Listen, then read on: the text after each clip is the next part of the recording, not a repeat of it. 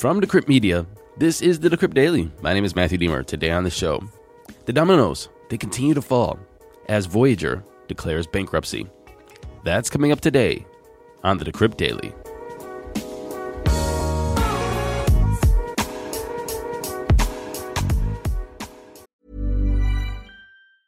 Hey, I'm Ryan Reynolds. Recently, I asked Mint Mobile's legal team if big wireless companies are allowed to raise prices due to inflation. They said yes. And then when I asked if raising prices technically violates those onerous two-year contracts, they said, what the f*** are you talking about, you insane Hollywood ass f- So to recap, we're cutting the price of Mint Unlimited from thirty dollars a month to just fifteen dollars a month. Give it a try at mintmobile.com slash switch. forty-five dollars up front for three months plus taxes and fees. Promo rate for new customers for limited time. Unlimited more than forty gigabytes per month. Slows full terms at mint mobile dot com. Good morning, everybody. Welcome to the show. Today is Wednesday, July sixth, twenty twenty-two. The year is going by too damn quick. I say that every time the month changes, but I believe it.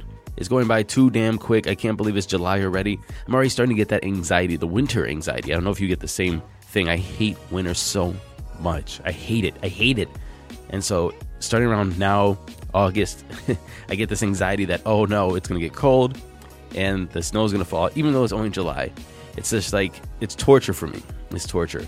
I don't know, maybe winter is your favorite season of the year. If it is, let me know. Matthew Aaron at decrypt dot co. But I know what you want to know. It's those crypto prices.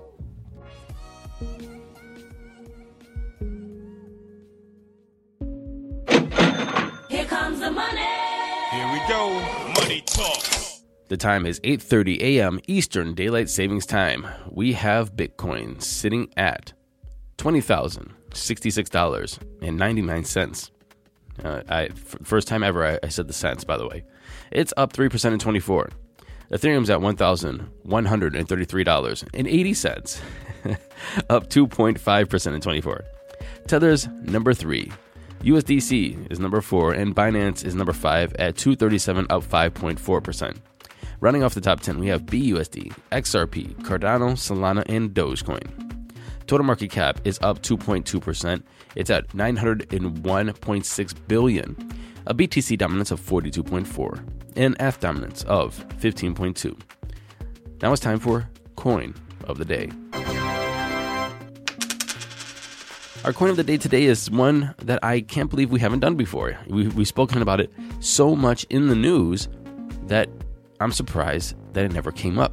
It's Decentraland, ticker MANA, M A N A, ranked number thirty-two on CoinMarketCap. Its price today is eighty-nine point six cents. It's up five percent in twenty-four.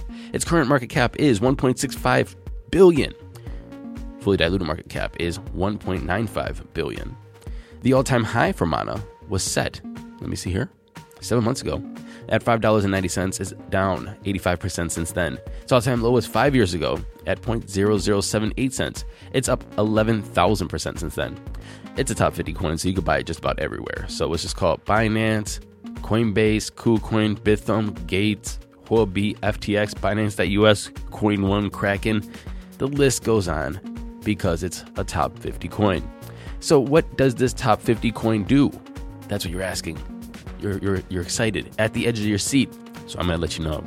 Decentraland, MANA, defines itself as a virtual reality platform empowered by Ethereum blockchain that allows users to create, experience, and monetize content and applications. In this virtual world, users purchase plots of land that they can later navigate, build, and monetize on. That's pretty cool. That's Decentraland. Ticker, M A N A, ranked number thirty-two on CoinMarketCap. Moving into the news today, the United States appears to be stalling on the development of a C B D C, with policymakers at the Federal Reserve discussing the technology but not revealing if they made any progress on the matter. At a Tuesday conference on the international role of the dollar, economic advisors and the Fed discussed the digital assets and whether a C B D C could benefit the United States. They all generally agreed that the technology itself would not lead to any big changes in the global currency ecosystem. China is the number one. It's ahead of the game, having a digital R M B or renminbi. The idea is that countries can go cashless while also enhancing security and expediting payments.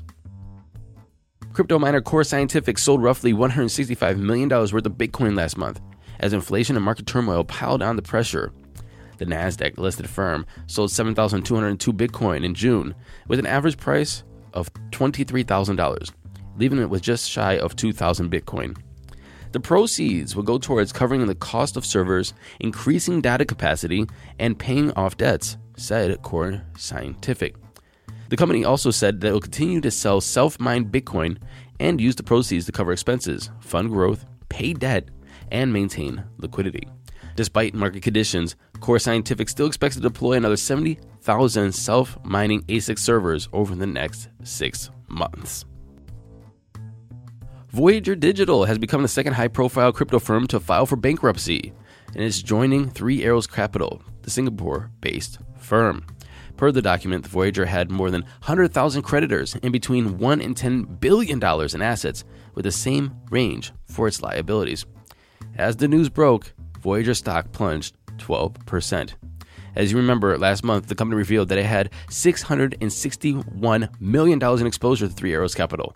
Long story short is Three Arrows Capital wasn't able to pay, therefore it's taken them down with it.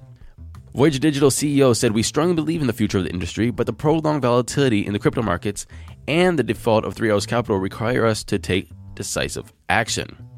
Customers with crypto in their accounts will receive, in exchange, a combination of crypto in their accounts, proceeds from the Three Arrows Capital recovery, common shares in the newly organized company, and Voyager tokens," said the C E O.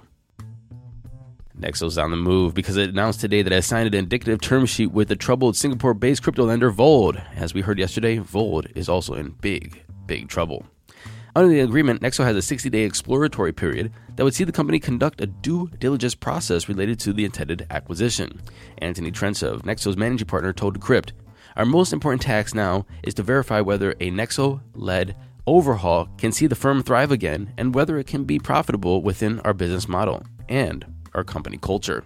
Pending a satisfactory outcome, Nexo intends to buy up to one hundred percent of the firm and reorganize it for its future operation to deepen its presence in Asia."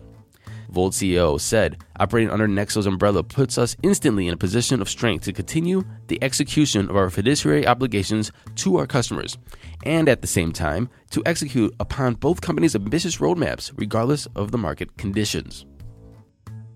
I don't know why this is happening, but it's interesting nonetheless. The Ethereum Name Service saw registration spike over the weekend, with sixty-four thousand .eth names created on Sunday and Monday alone. In the past week, one hundred eight thousand E N S domains were registered. This is a two hundred sixteen percent increase. On Sunday, E N S, Ethereum Name Service, made six hundred eighty-four thousand dollars, which is a half a million dollar increase compared to the previous day. Why is this happening? We're not too sure. And in India, which we don't really have much news usually coming from India, but this is one that I think that, in my opinion, before I'm even going to tell you this, I'm going to give you my opinion, is that this is just market shock and everything's going to get back to normal here pretty soon. But on July first, twenty twenty-two, the Indian government legislated a one percent tax called T D S, or tax deducted at source, on all crypto-related transactions of more than one hundred twenty-six dollars. According to this rule, it's now mandatory for exchanges to deduct one percent of the transaction value from the buyer. That amount should be then be paid as taxes to the government. Following that news, India's exchanges across the country, including WazirX, ZebPay, fell at least fifty percent. Well, the volumes, the trading volumes fell fifty percent. On June thirtieth, Binance-backed WazirX hosted a daily trading volume of around fourteen point three million dollars. Then it went down to around five point four. Then it dropped as low as two point eight. ZebPay's volume also dropped fifty-six percent over the same time period. In February of twenty twenty-two, the government of India also imposed a thirty percent tax on all cryptocurrency-related income as well. Again, my opinion, it's just market shock. And something I want you to read today, who's firing and who's still hiring? Well, the details are in the article, but I'm going to read you the companies. So, who's firing? Gemini, Coinbase, BlockFi obviously, Crypto dot com, two T M, Bitso, BuenBit, and Bitpanda. So who's hiring? F T X, Kraken, Binance, OpenSea, Everstake, Polygon, Ripple, Nexo, Circle, and CoinDCX. If you want to know the details, please click the link in the show notes. Thank you for listening to this episode of the Decrypt Daily. My name is Matthew Diemer. I'll be back tomorrow. Same Matt time, same Matt channel, and happy hodling. No, that's not what we say anymore. Good luck hodling, everyone.